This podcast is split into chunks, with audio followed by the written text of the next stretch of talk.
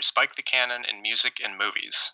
In each episode, we will offer up replacements for each title in the top 100 of a well known, well regarded ranking, and will walk away with a pair of subtitles which we think deserve more acclaim and to which attention must be paid. I'm Matt, and I'm replacing the top 100 entries on Spin Magazine's 2015 list of the top 300 albums from 1985 until 2015, starting with number one and working down. And I'm Tim. I'm replacing the entries on the 2007 AFI 100 Years 100 Movies list, starting with number 100 and working up. So here's how this works two of us have gone through each list, decided on a theme of the original entry, and have come up with a pair of potential replacement titles which share that theme. We'll talk about that original entry. Sometimes we'll regret that we have to get rid of it, and sometimes we'll rejoice in being able to drop it. But this podcast is not just another dissection of an outmoded list. In part one of this episode, I have two new albums to talk through, and Tim will make the choice for the subtitles albums list. Then, in part two, Tim will have two new movies to discuss, and I will decide which of them deserves a place on the subtitles movies list. Sometimes I will have seen the movies, and sometimes Tim will have listened to the albums, but at the end of the day, what matters is how well we've sold the titles. And at the end of some of those days, one of us will want to bop the other for that choice. And once we finish this off, we'll do some fun activities with the new list we've collaborated on. But before we can get there, we have to do this. Today's title to be replaced is Aquemini, OutKast's 1998 album. We put in that bit about uh, what matters is how well we sell the titles, and I want to review, reveal to the listeners that I got Tim on the Mars Volta train, so I think I sold a title, and I feel pretty good about that. um, back to OutKast, though, which is the actual subject of today. Uh, let me start with this. This album's too low. Uh, I don't like that it's 21st. it should be higher. To me, if I were making this list with the same parts, so just taking their top 100 and reorganizing, um, there's a thought exercise. Yeah, mm-hmm. I'm probably gonna put Aquemini second I think I already reserved first for OK Computer back in that episode, but Aquemini to me is at worst top five, almost certainly top three, probably second. Um, I'm sure there's something I'm forgetting on this list that'll make me regret that, but I I think this is a masterpiece. I think it's regularly regarded as such. It got a five in the source at the time, which in '98 was still a hell of a thing, especially for a Southern act. We'll get into that in a moment. Um, Outkast released albums in 94, 96, 98, and 2000, and general consensus is that three of those are absolute classics, and one or two of them may be another masterpiece, depending on who you're talking to. And then Aquemini is just uh, an impeachable, unimpeachable masterpiece. Um, and I agree with that. That, that this is just light years ahead of uh, was happening around them in 1998. And there's a lot of interesting stuff, as we'll talk about in this episode. But Aquemini is on its whole whole own level, I think.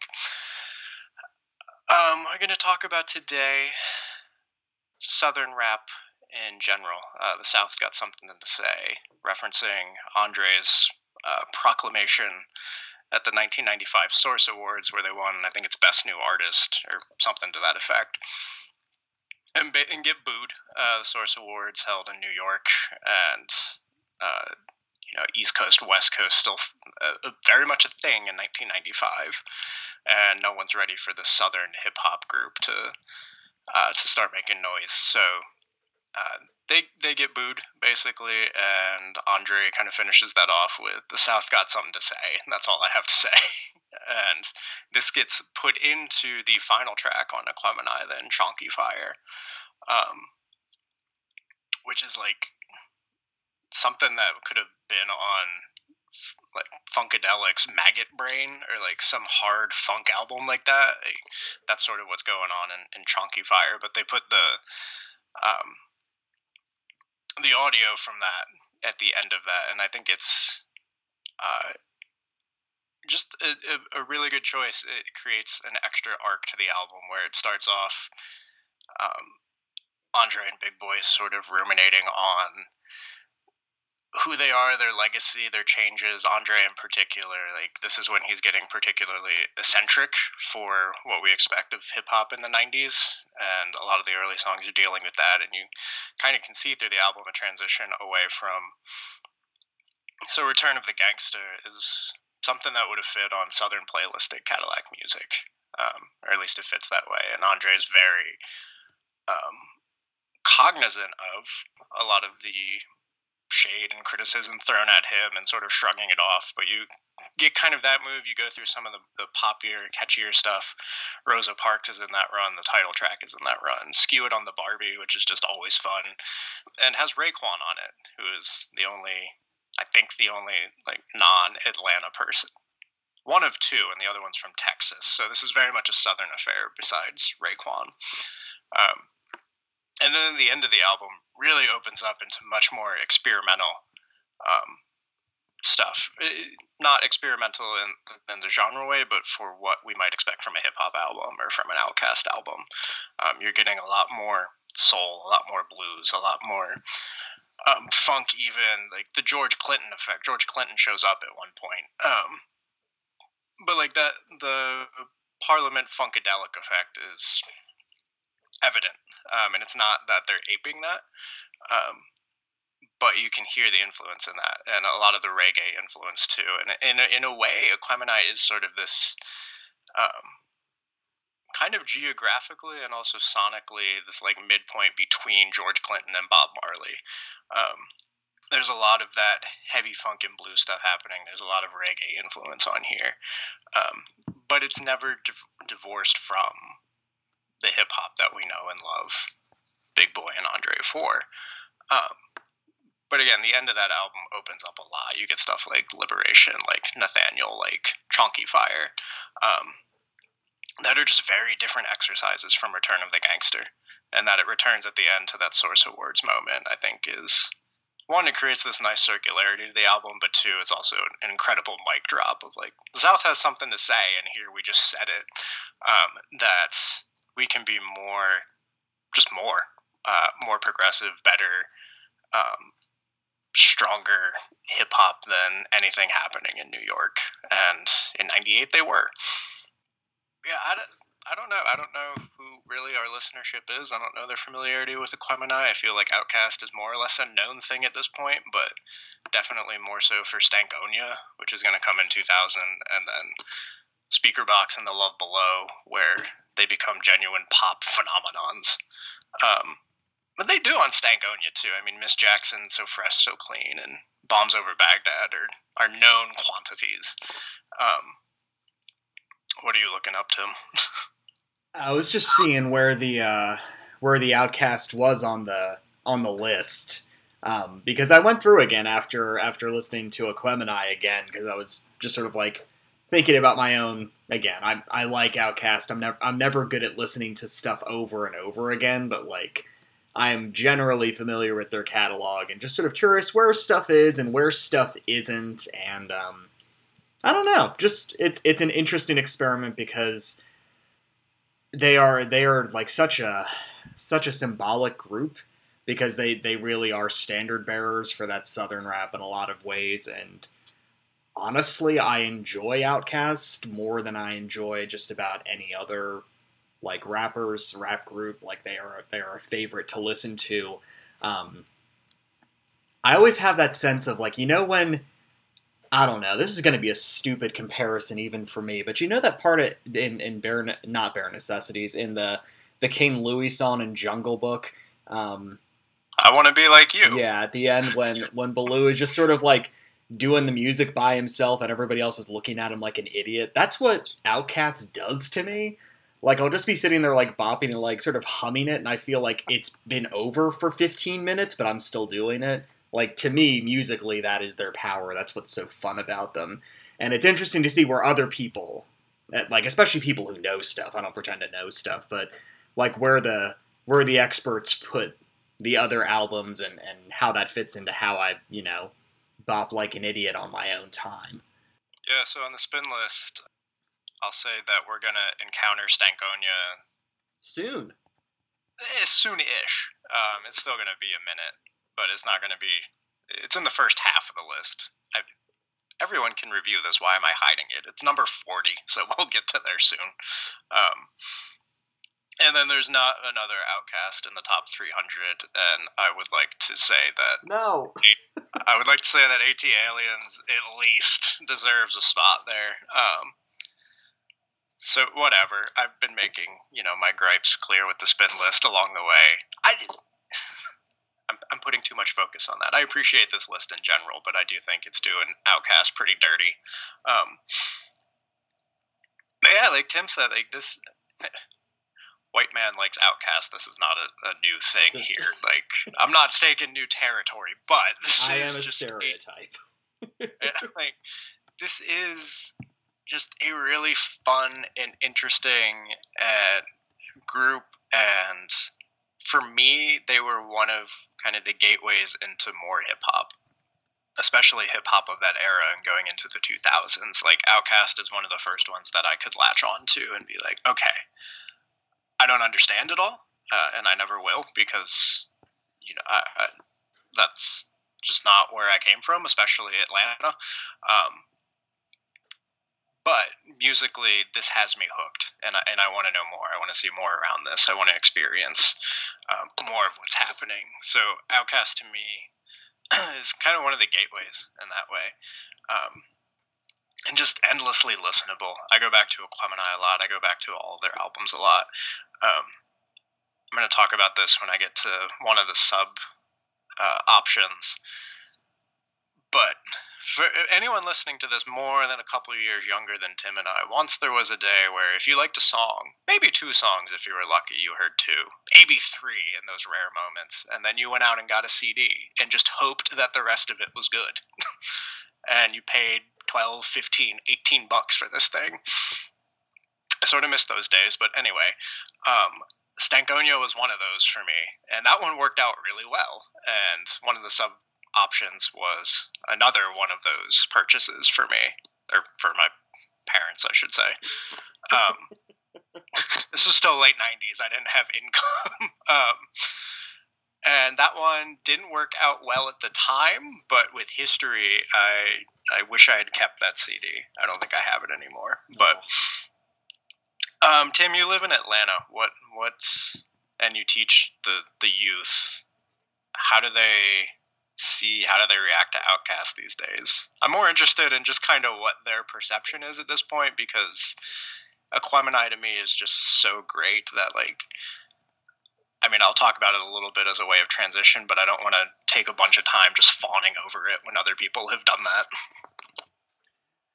Well, I'll tell you a story about my first year or two of teaching, which at this point was a while ago, and um, the kids were asking like what I listened to, and like at this stage, I was still trying to ingratiate myself slightly with people, so I would like tell them as opposed to just say you've never heard of it, which is what I tell them now, and I was like telling them some stuff and and just sort of rattling bands off and they're like do you like any like rap or anything? I'm like yeah i enjoy OutKast a whole lot. And they said OutKast they're old. And this was like almost 10 years ago so i don't know that this necessarily is the is the answer about their longevity with the youth of america that you might hope for um yeah there's a there's a I don't know. You could probably say more about the evolution of the of the southern rap scene, and especially in Atlanta, than I can. But they they have their their sights set on on different people uh, than than we might have like twenty years ago.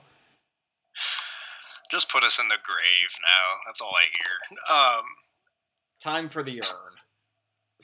ouch. Um, southern hip hop. So Atlanta is the hub they have been for the last 10, 15 years. Um, this is really the center of the the American hip hop universe. I think still, um, and that really became like now it's a lot. Well, it transitioned into crunk and trap um, a lot, and I think that's a lot of the influence right now, and that's sort of where I don't know new hip hop as well as I do like let's say ninety four to two thousand four. Um, but my impression is that kind of crunk and trap took over in the mid 2000s, and that's sort of what made Atlanta the true hub.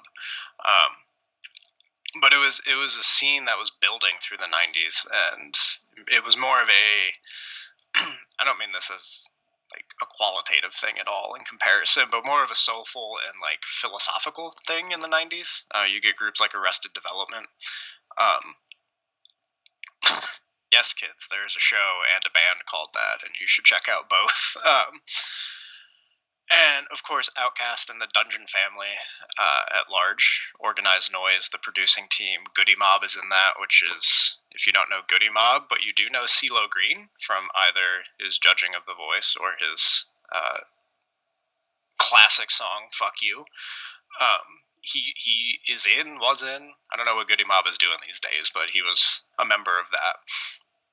Killer Mike eventually ends up in that. So you have this dungeon dungeon family forming, and uh, mid to late '90s, early 2000s, they're really the force in Atlanta hip hop.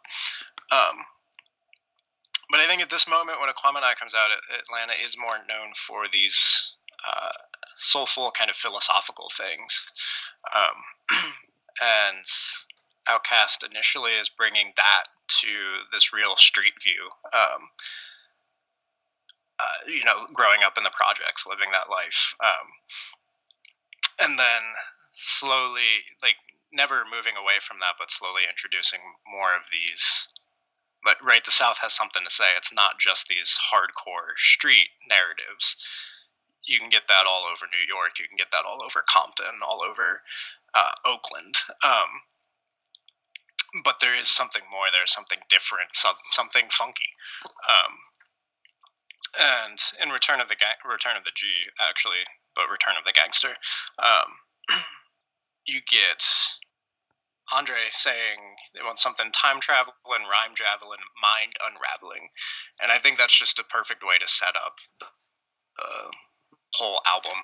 And ATLiens as well. That was kind of their sci-fi venture. Um, that's really a time traveling and mind unraveling one, but throughout the album, you get all of those things kind of coming together. There's a verse where Andre's talking to a fortune teller and riding the bus and just thinking about legacy. And one of the best one liners I think that there is you focus on the past, your ass will be a hasbutt. Uh, it makes me giggle every time, almost as much as pay your beeper bill, pay your beeper bill, bitch. um, lots of great one-liners on here, and you get like that sort of battle rap influence on these more mystical, more spiritual, more um, alien, for lack of a better word, considerations and flourishes. Um, you know, I mentioned kind of the musical legacy early on. It's Southern influence. I think it, it's call it's the culmination of that 90s Atlanta scene and also this real point of influence for what makes Atlanta the center of the hip hop universe.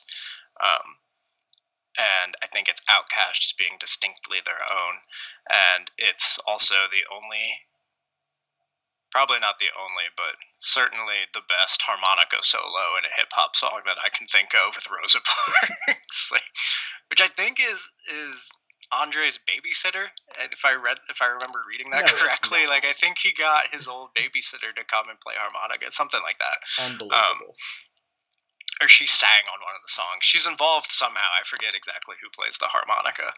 Um, but you get that, and then you get these funk and reggae and horns and a whole bunch of slang. Um, there's a really cool analysis out there um, someone takes the first, I think it's 5,000 words of various rappers' um, discographies, and and I mean it's a bot, but basically counts how many unique words are within that set, and then kind of compare. Shakespeare and Melville are on there. I forget if someone else is, but kind of compares that to big authors. and just sees based on that early output like the range of their vocabulary and not in a way that's like bigger vocabulary is inherently better like DMX's vocabulary is very low, but what he was trying to do, he's one of the best at. So like, it, it's not um, qualitative in that way, but just kind of see like where different artists fit on this. And OutKast comes out of particular is one of the really hard ones to judge because they coin so many slang words and have so many different versions of the same words that they pronounce differently that the program has a hard time actually counting them. And it's like they could be anywhere from X to Y. Um, but I think that's important. Like they're bringing their own vocabulary to this. Um, so there's that slang, there's a southern twang to all of it. Um, they're not shy about their accents, about their voices. Uh, there's gospel in this. There's the um, kind of jewel of Chonky Fire. Um, this is a little bit of everything. It's a, it's a very expansive vision, but one that's steeped in Atlanta and storytelling of their observations of their growing up. Most of these are narrative songs about being in Atlanta, about seeing things there, about uh, stuff that happened to them or observations. Um, something like Spody Odie Dopalicious, which, as Tim said at the beginning of this when I was playing it, just catchy as all hell. Um, those horns are immortal, and that's why Beyonce has sampled them twice. But that's just two vision, like in one song, this construction of an imaginary club and then two visions of happenings around that and how one night can change your whole life. And within that you get these thoughts of,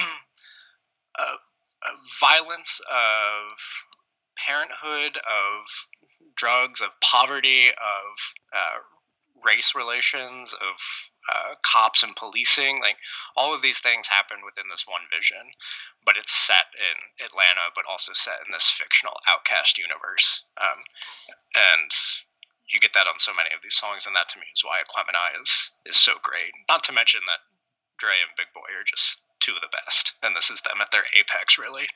Um, anything you want to say about OutKast before I move on? Uh, I was thinking about the harmonica solo and and how that is it's still such an unexpected moment after all of this time.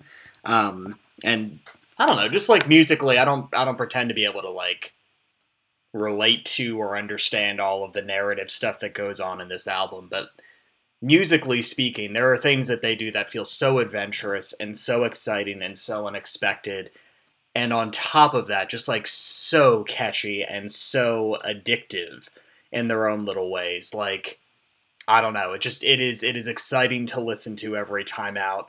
And if everybody i think if everybody could do it they would do it. You know if everybody could come up with that harmonica bit in rosa parks like three minutes into that song then they would have done it already.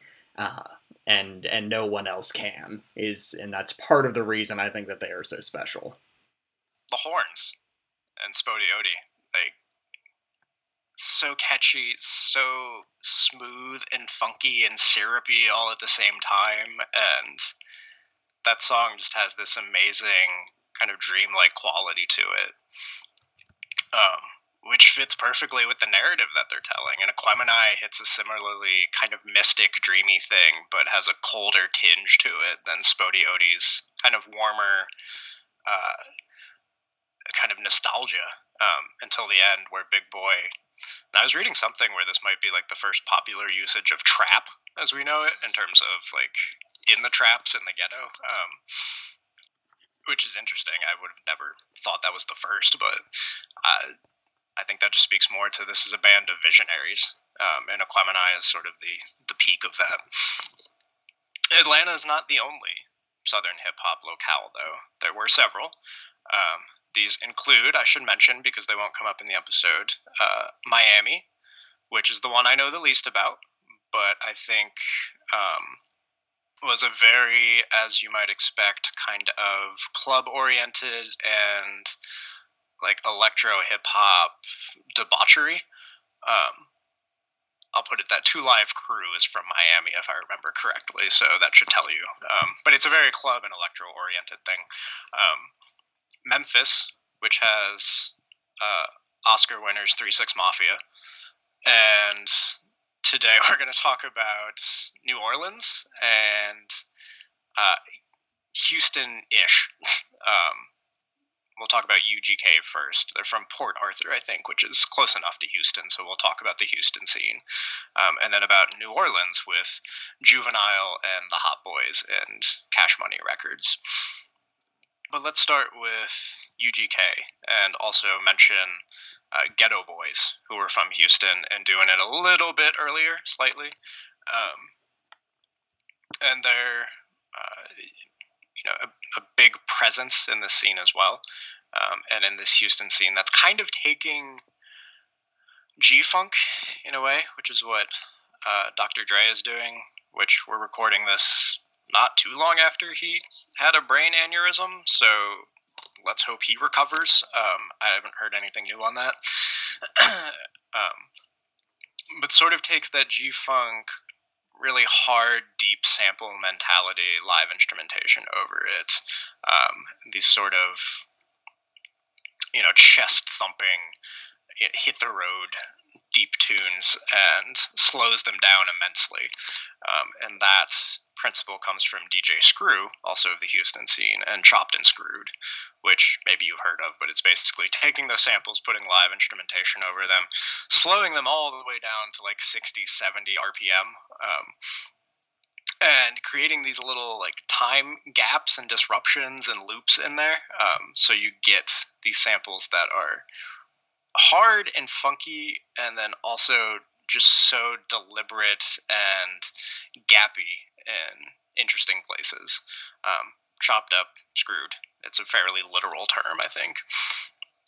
And UGK is building on this, and in 1996 they released Ridin' Dirty, which, in retrospect, I think is a very well regarded album, and at the time did okay in terms of sales, in terms of recognition, but in 1996, um, right, this is still pre the Napster boom and everything, so uh, scenes and regions are very much a thing, especially in hip hop. So, um, it is an album that I think did much better in Texas, in the South, than it did anywhere else. Um, it's also not one that makes it onto the spin list, which I think is kind of sad. But um, I don't know. Maybe I'll write to whoever the editors were back in the day and see why is this not on there. I think UGK is Pimp C and Bun B, and if you don't really know them, you you probably do if you remember Big Pimpin', uh, Jay Z's was that '99 or 2000 hit. Um, UGK shows up on that, basically steals it, and Jay Z is going to come up again in this episode in a song he's the worst part of, and. Uh, UGK also half responsible with Outkast for what should be our national anthem, but can never be because it's an international anthem and all people deserve it. that, of course, would be the International Players Anthem. Still waiting for my mashup of the International and International Players Anthem, in which Marxism and lovers come together in a in a beautiful, world changing, life saving phenomenon. That's that's that's my better world. That's the best world. This song is just so fucking good. Everyone ignore me for four minutes and go listen to that, and then come back to me. Um, okay, now that you've done that, back to UGK and Ridin' Dirty. Um, I think Pimp C somewhere describes them as country rap, which I don't totally know what that means. I would think that means Rosa Parks, and that's not what Ridin' Dirty sounds like, but sure. Um, but I think uh, it's important that they're identifying as that and that they are, um, you know, very much um, proud of their their southern roots, their Houston scene, um, you know, being from Texas, and you get a lot of songs and verses that sort of place them within this larger scope of hip hop. Um, uh, the the first there's an intro as there were on most '90s um, hip hop albums, but then in one day, um, you get Pimp C. I think it's in one day. Kind of placing them within these larger scenes. So talking about the violence, especially in '96, again, uh, of New York, of LA, of Oakland, of um, talking about all these different important locales to hip hop, and then sort of placing them um, within this Houston and Texas scene, which is not nationally known yet, is still making a name for itself. Um, and in a way, the conceit of Ridin' Dirty, I think, is to show that Houston, that Texas, just as much as anywhere else, has claim in hip hop. Um, and that the voices here are important, that they have something to say, and that there's a lot more similar than different between uh, what's happening here and what's happening everywhere else. That the black experience of Port Arthur, of Houston, of Texas is just as significant to hip hop as the experience in New York, in California, in Atlanta, in Memphis, anywhere. Um, to me, that's a big part of the importance of this album, I think. And I think, and since so many of the verses are kind of placing within those larger geographical regions and comparing and contrasting Houston to those other places, um, I think that's on UGK's mind as well. Um, and that's an important thing to to note that this, as much about anything is to show, as much as anything is to show, uh, we have something to say, and it's like we share all of this that you do. We share the hardships. Um, a lot of verses about drug dealing, about dealing with the cops and avoiding them, about friends going to jail, about just trying to avoid being incarcerated. Um, uh, one line, but I'm in the game, live by the game, and in the game I'm a die. um, uh, actually, that one continues. And if I die, or should I say, if I go, bury me uh, in Hiram Clark next to the come and go. Um, in the game, that is national to a lot of hip hop artists, but you know, when I go, bury me in this very specific location. Like this is where I'm from. Um, this is where I will end. This is where I rest. Uh, so, just the I don't want to say ideological, but just kind of at a narrative level, um, I think that's where Ridin' Dirty is operating. Um, very much a look. This is just as important. What we have to say mode. Um, and in 1996, that's particularly important because the East West Coast thing is raging at that point. Um, again, musically, this is very slow, very syrupy G Funk. Um, and I say syrup very deliberately because these beats unfold like you're pouring out syrup on your pancakes. Like, it's very steady, and you're just kind of watching it go. And in your mind, you're like, maybe we should hurry up a little bit. Um, and I'll admit I have that reaction to some songs where it's just like they feel so slow and so deliberate. It's like I need this to go a pace faster. Um, of course, it never should. I'm wrong. No one should be listening to me there. That like that's part of the experience, and I think, um, you know, at a personal level, as a northerner who tried to live in the South for a while, that was one of my big things. Like the speed is just not what I am used to. Um, so to me, that very slow and and chopped um, phenomena is important to any, not any, because of course Southern rap doesn't have to do that, but that's important in placing it geographically because that very much is a feeling. Um, and I think that very much is a Southern thing.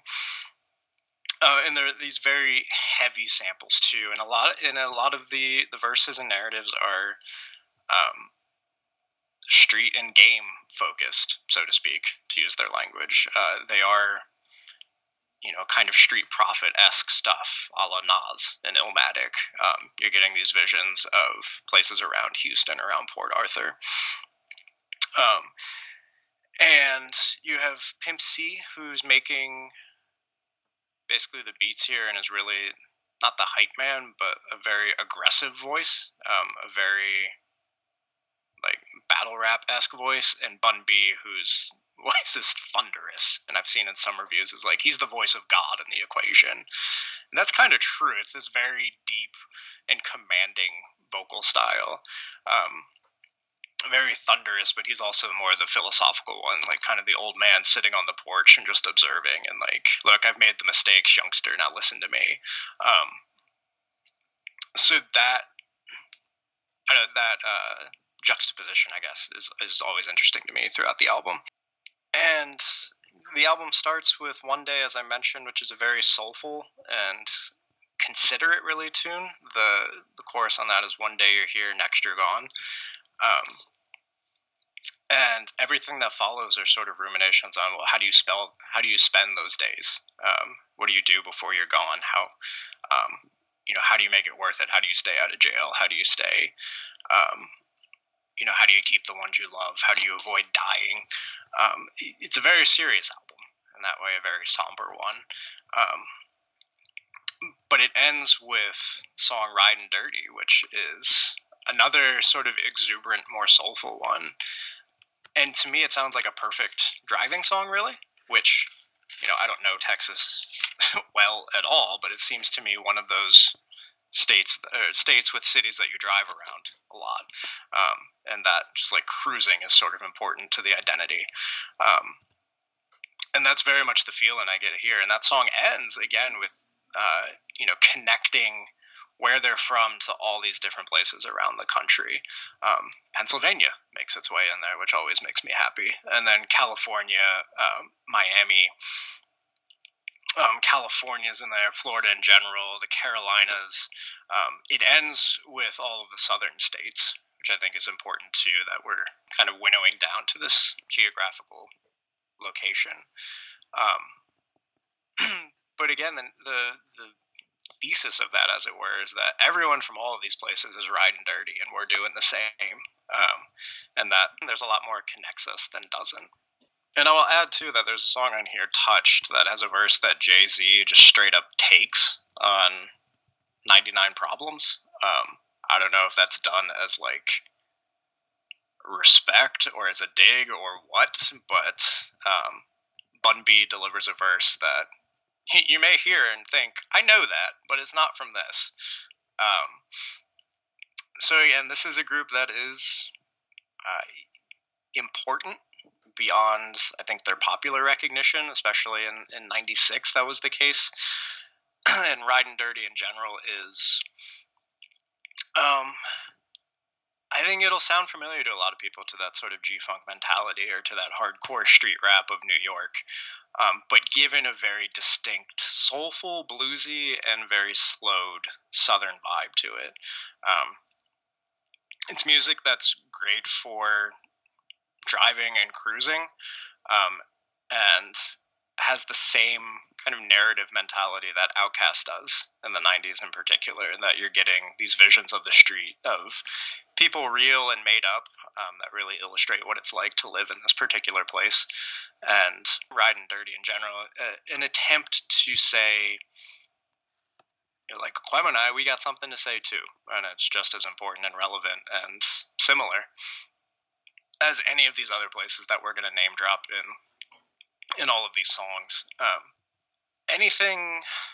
I know this one. this isn't one you've heard, Tim. But anything you, any questions you have, things you want to say? Do you want to hear more about Ridin' Dirty? Um, I was just sort of listening for for your general like Texas thoughts. So that was where my where my head was, and I did look up because again, Texas is not my area of expertise either. Um, but that idea of, of cruising, well, if you get to Houston from Port Arthur, apparently it's like 90 miles, which, again, that sounds like a lot to me, but for Texas, I imagine people go further to get groceries. So, like, I'm sure, but like the idea of like having to to go somewhere and and you know get in the car and like drive it out is is kind of an important thing. It would have to be. I mean, that state is huge, and that's actually further between the two than I even realized. Um, it's the same distance from Milwaukee to Chicago, pretty much. So I know that drive. Um, but also, yeah, it's so big that if you want to get anywhere around it, you have to. And I think the cities, like a lot of the southern ones, just sprawl. Um, again, I'm not an expert on this by any means, but that's from my random obsession with studying maps. That's my they sprawl. Uh, takeaway that these cities are just huge and sprawling and go everywhere and like they're not walkable. Like you're not uh, walking or biking around them in the same way that you will new york chicago philly northern places.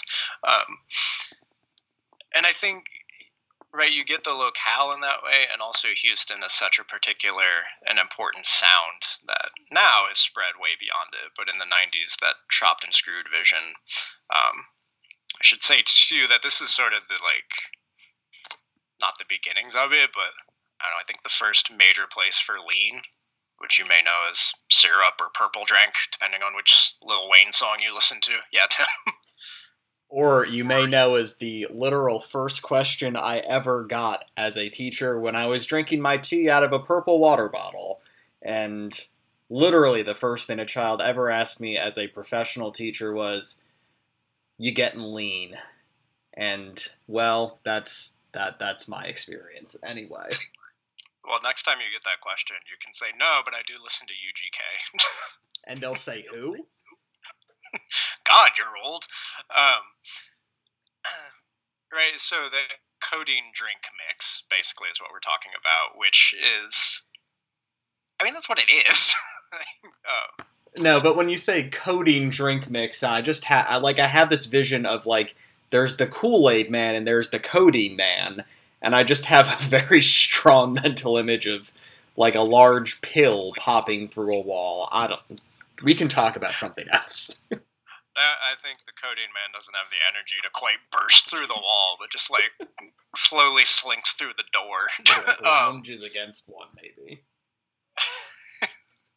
right, but this like the effect of this drug is a very slowed down. It's a very much a downer thing. Um, so that often gets put with the chopped and screwed vision, where it is this very slow and syrupy and um, uh, deliberate kind of hazy thing at times. Um, Pimp C has said that he was based mostly on marijuana when making the song, so um, it's not exactly lean inspired, um, but that lean comes up in Houston really and then spreads is kind of also important to this sonic template that the Houston scene is giving us. Um, and Dirty is kind of the, I think, the masterpiece of that moment, of that scene, of that region for this this '90s era. Um, but let's shoot all the way. I don't know, probably just a couple of hundred miles. I don't know how big Louisiana is. Tim, checkmate. Um, we're gonna move to New Orleans which is another hub with a very different vision from Houston. It is not slow, it is not chopped, it is not screwed. It is not 60 or 70 RPM. It's going to be closer to whatever Miami had going on. Um, it's club music inspired. And the thing here is bounce. And I'm checking Tim's face to see if he sees how far they are apart, and I believe he does now. A little over 250 miles, about a four hour drive called it. um, I may not know how far apart cities in Texas are, but from Texas to other places, that I can do. Bounce, kind of an electro drum type music and very call and response oriented. Um, I don't know a ton about bounce. I know enough to introduce it there and like talk about how juvenile is going to fit into that, but it is this kind of very raucous and party oriented kind of club music. And it, it, has i mean new orleans this is where mardi gras is. It seems kind of perfect for that scene for bourbon street for uh, it's a bunch of people together and you want to build this community and just kind of party and have fun and that's bounce. Um, and it's very bouncy as the name would suggest. It, it gets you shimmying get your shoulders shaking and get you dancing. Um, but you can you can go back yourself and listen to old bounce tunes. Um, but let's talk about Juvenile's 400 Degrees. And to get there, let's also say that New Orleans is home to both Cash Money and No Limit Records. Um, no Limit, led by Master P, uh, he of Make 'em Say Uh, which immortal track, I think. Um, but these are two record companies that are honestly more famous for their business acumen and their business deals. Um, they got incredible deals for their artists, and New Orleans is home to both of those.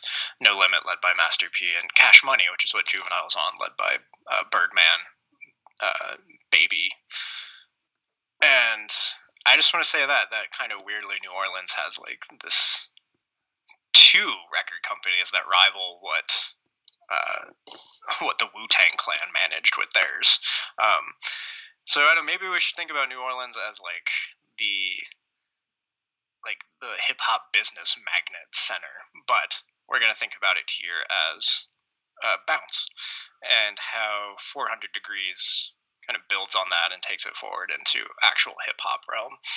And I mentioned earlier that there was another CD that back in the day, pre streaming, um, that I got off the virtues of one song, and that was 400 Degrees. And that was because of Back That Ass Up, um, because I was a white kid from the suburbs. So, of course, um, did not like the rest of it at the time. It took me a lot of time to appreciate what's going on here, but I'm, I'm to a place now where I, I, I appreciate this album and think it's um, I think it's it's good. It's really good.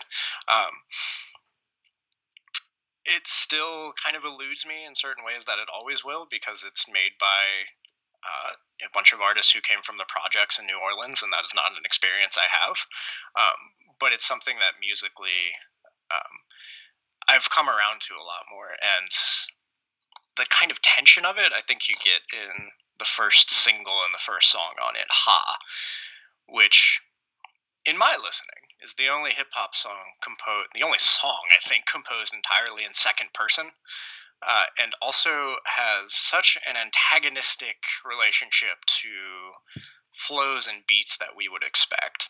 Um, Mannie Fresh is making basically all the beats at this point for Cash Money, um, and he and Juvenile have a special relationship because they're able to pull some stuff off that just no one else can. And this is where Jay Z comes up on another album today, because there's two remixes of Ha actually, and Jay Z shows up on one. And for as good as he is, and I think I've given him a lot of flack through these episodes for some reason, but um, as good as he is, like this is just not for him. Um, but Juvenile can dominate these these beats in a way that really no one else can.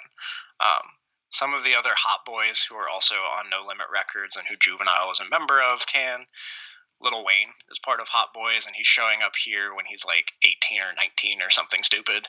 Um, so this is pre the Carter Lil Wayne. Um, but you can hear him here kind of developing his voice and uh, bg is able to do some stuff uh, across the songs but really this is the juvenile show and tim i'm sad that i don't have a japanese band called boris for you this episode uh, but i do have uh, an MC who sounds like an old man named Boris, mm. and that is Juvenile, who I think is like 24 or 25 when this album comes out. He's not that old, may have been even younger even um, but he has such an old man voice and it's hilarious and also really compelling at the same time.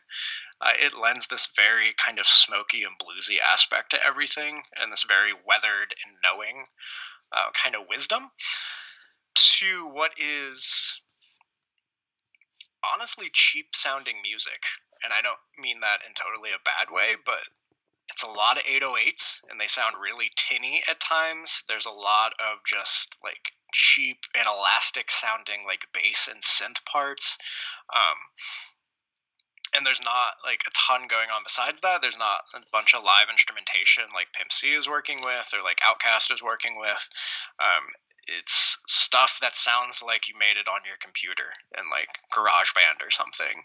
Um, that doesn't take away from its power or from its um, vitality, but like that's very much the sound of it. If you just sit and start listening to the beach, you're like, huh, this sounds like not like what I would expect from Cash Money Records, which has this big distribution deal right now.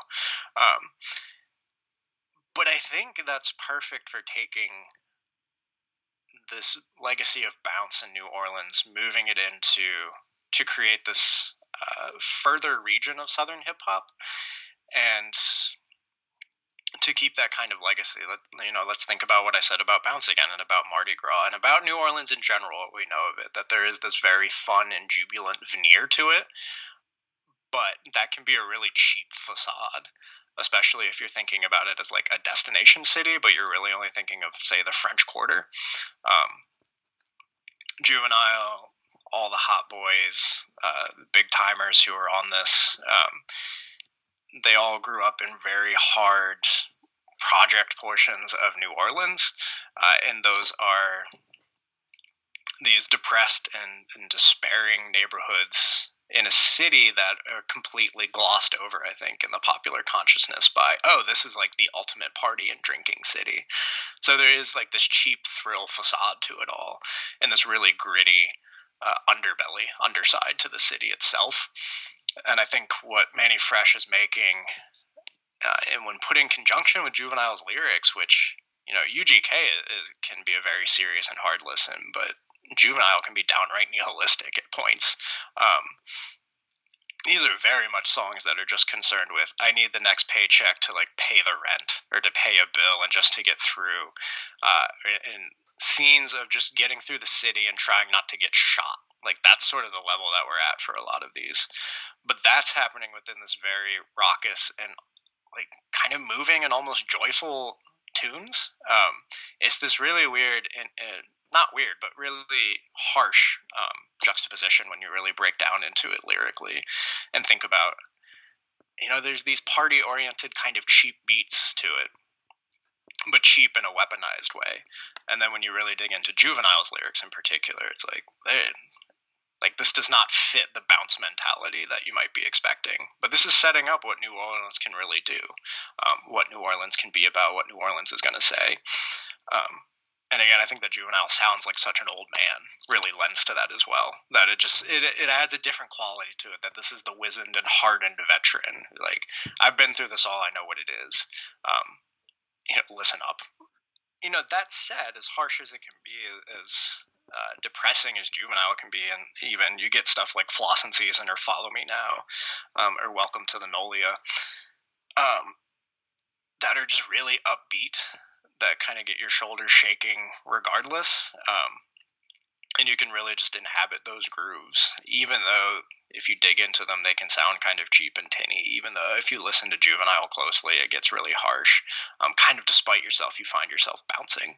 Um, and I think the key to all of this, um, and what really brings, what really allows Juvenile to inhabit these these beats in a way that Jay Z can't, that really no one else on the album can, that the big timers can, who are part of the same label, part of the same region and legacy, and even they seem out of sorts in some of these beats. Um, is that Juvenile has this vocal bounce quality. So the music itself isn't so much bounce as Juvenile is able to do that, where he kind of becomes this one man call and response, where he's able to, where other rappers uh, leave these kind of odd gaps in the beats because they can't quite fill them otherwise. Juvenile has figured out how to keep his flow, how to um, sort of ignore traditional 16 bar structure and go above or below that at will, um, and kind of fill in those spaces with his own kind of call and response. So, Ha, which is this really disorienting song at first, and one that took me a long several listens to finally get into. Um, I was watching you, Tim, when I was playing for it, and I noticed on the chorus you kind of started like bobbing a little mm-hmm. bit, but the verses on that are really hard to figure out and really hard to get around at first. And it takes a while because it's bucking pretty much anything we'd expect. And the only reason it works is because he's able to fill it in with, you know, I keep saying ha. The, the song is H A, but it, it doesn't sound like ha when he says it, and it doesn't sound like huh, but it sounds like something in between those. Um, and it's meant as this kind of punctuation to a bunch of second person questions. So it's just this really unique vocabulary again, like in in what OutKast is doing, uh, and this sort of necessary punctuation that is this response to the call of the question, and like filling in with those gaps is what makes the the rhymes actually work in those beats. And you know, I've been talking a lot about Ha, but I think it's the best illustration of what's happening there and, and what Juvenile is really setting up and how he's taking that New Orleans legacy forward and, and making that into its own hip hop scene, which again has resonances with stuff you'll recognize. These are very uh, hardcore street focused narratives from most of these these rappers, um, but places it within a particular southern scene um, places it within the spirit of New Orleans, I think, and within the musical legacy. And I'll say too, Juvenile, Big Boi, Andre, Bun B, Pimp C, four really interesting and unique voices, um, philosophically and literally. Juvenile has by far the most distinct, I think. Um, there's just a, a, huge drawl uh, to his voice, and he's he's not afraid to to use that, and he's not at all hiding that. Um, I think that lends to the southernness of it all as well. This is a voice that you immediately recognize as, huh, this is from a very distinct place, and I should figure out where that is to understand more about this. Um, yeah, I think that's about all I have for juvenile, um, or for 400 degrees in general. Any anything you want to hear, Tim? Any any questions? Do you remember back that ass up? Was that something you encountered, or was that not part of your household, which I wouldn't be surprised by? Uh, the answer is both, and that I do remember that, and it was not part of my household. um, no, I didn't. I don't. I don't think I. I need further uh, further ex- explication. I'm. I'm good to go with the spiel and then lay down a decision. The spiel. Let's do it. Let me ask you though, without getting into specifics yet, is this one that you have you've made up your mind already, or am I like able to swing you either way? I feel pretty good about where I am. I don't I don't know, maybe if you say something I don't know, like 11 out of 10 profound here, I could I might get swept, but I I feel pretty good. Right, I was just curious. That's not to like I have the same spiel in mind anyway. So, Aquemini, number 21 on the spin list. As I mentioned, far too low. Uh, OutKast's best album.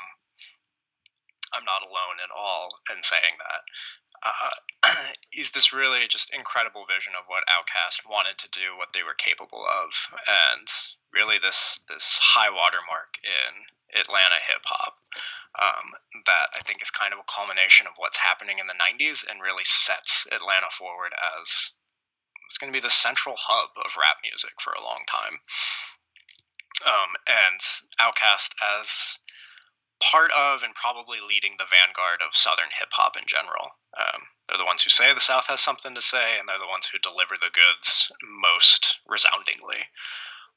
But there's more than Atlanta to Southern hip hop. There are other scenes, and I've introduced to Tim for consideration uh, UGK from Houston ish, from Port Arthur, Texas, but building on this Houston rap scene in their 1996 album Ridin' Dirty. Um, which takes this chopped and screwed Houston vision, these very slow uh, and deliberate and syrupy beats that are building on kind of the harshness of G Funk, or the hardness rather, not the harshness. They're actually pretty kind of warm and inviting uh, songs. And, and filling those out with this kind of rugged bravado and southern soul um, that I think is important to Texas. And this is music that is perfect for cruising, for driving, which, as we discussed, we both assess Texas to be. These are huge, sprawling cities um, that you you need your cars to get around, and uh, even the travel from Port Arthur to Houston, just getting places. Um, they are these slow, cruising, kind of soulful visions of that. Um, and I've offered Juveniles 400 Degrees. Came out in 1998, and I think a high point of New Orleans hip hop, which is building on bounce music. It's very call and response and club oriented, joyful music, really. And 400 Degrees' ability to take that and make that sound cheap in a very powerful way, um, as in the the shiny veneer of New Orleans, the the Mardi Gras, the French Quarter, the Bourbon Street associations that those of us not from there have of it, that it is this party city.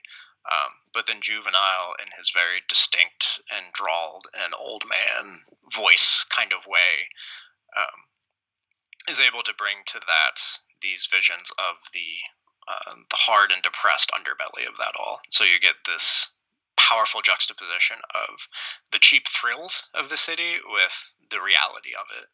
Um, that can be downright depressing at times. Um, and despite all that, you're still bouncing the whole way. This is really compulsive music that kind of gets you going despite yourself. Uh, so, and there's more to Southern hip hop, of course, but I've offered those two for Tim in our uh, the South's Got Something to Say category, and I will turn it over to him. I'm interested where he goes with this. So this was one where I was trying to think of it largely in terms of the original album again, and what I think, what I think that South's got something to say idea goes with, um, and I don't know. I don't usually, or always, I should say, uh, try to tie those two together. But here I felt like there was a, a clear connection. And Aquemini does a really good job of suggesting a South that is lived in and personal and like for people who are from there, while at the same time kind of like, I don't know, being accessible to people who aren't from there, but also it's not necessarily what you expect. So it's not like Atlanta, the flashy party city, or, you know, the center of all the you know historical moments like that's there. But there's also a fair bit of like south downtown is a tough place to be. Not that that's where like those two are from but like there are definitely like parts of parts of the city that are you know not for tourists to come around and like hang out. Um so for that i kind of think i gotta go with 400 degrees here and the reason why is because I feel like it does a really nice job is and again, I haven't listened to these, but I'm taking your word for it. It does a good job of of noting that this is a place where people live and there is a culture of the people who live there and work there and struggle there, which is sort of separate from the perspective of let's send our cameras to Mardi Gras and then kind of ignore the city.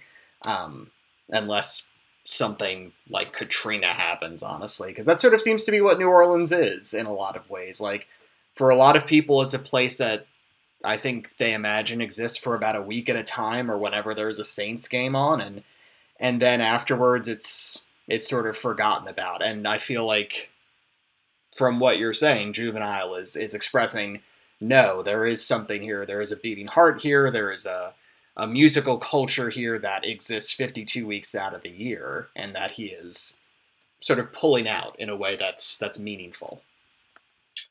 I think that's right, and I was thinking that while I was listening to these, while I was writing notes, while I was preparing, uh, you know, my observation as my spiels that um, as good as as Ridin' Dirty is at presenting what is a thriving scene, um, and really making that knowable and comparable. Um, I don't think, right, there are a lot of conceptions about Texas in general, but about Houston in particular, I don't know kind of what we're wrestling with is like this is the distinctly Houston thing. Um, I don't mean that in a bad or good way, but also there's such a influential sound coming out of there as well that Ridin' Dirty is really a chance to look at that too as an establishment of here's what we are, who we are. Um, and that's going to be really influential going forward. Whereas Juvenile is wrestling more with misconception, I think.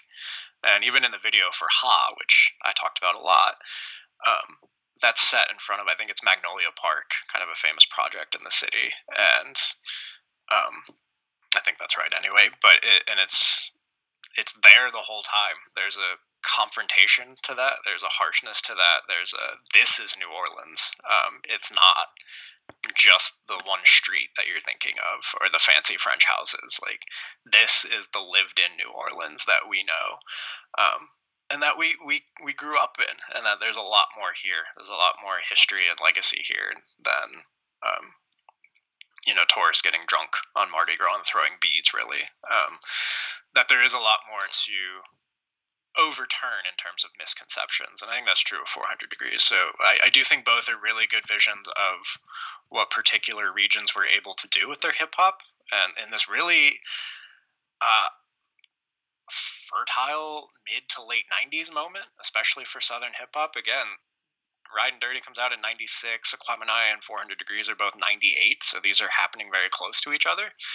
Um, but you get three distinct visions, uh, three distinct locales, I think, that are all building to the larger point that, yeah, the South has a lot of good stuff here. Um, so all of that to say, that make that makes sense to me where, where you came down on that, and I, I think that's right. And um, yeah, that 400 degrees is a lot more than back that ass up, which is the realization I have come to, and to understand that even that song is a lot deeper than it seems. That it's not just this kind of uh, party song that you can pass off, but that there's a lot more happening there, and that Juvenile is a lot more clever and uh, observational than you might expect. Um, so yeah, anything else you want to say about these, Tim? No, I think I think I have I have some more listening to do after the the triumph of Mars Volta um, last weekend, trying to get me to listen to some of that. Uh, I think I think I probably need to go listen to some Juvenile between now and the the next time we talk. Yeah, Foreign it is a fun listen. So I, I don't know if it'll speak to you in the same way as the Mars Volta, but hopefully it's a fun listen. Um, I'll be interested at the end of this if we like do a sort of short list of like things we were most interested to find out about from the other person. That could be interesting. Gonna write that down too. there you go. Anyway, uh, Aquemini, number twenty-one on the spin list. Uh, OutKast's masterpiece of an album, and the theme today was the South's got something to say, and I presented to Tim UGK's Ridin' Dirty, um, and it's Houston Legacy and Juvenile's 400 Degrees as uh, this exemplar of New Orleans. And Tim has gone with Juvenile's 400 Degrees.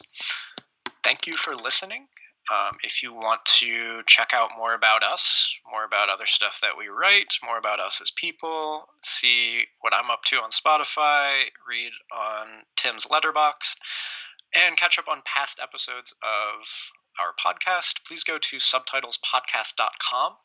Uh, you can see everything that you'd want to know about us, about our other work, and past episodes of this. And stay tuned for part two of this episode, where Tim will be talking about something that has, I think, nothing to do with Southern hip hop, but should be interesting in its own right. Uh, and that will be The Apartment.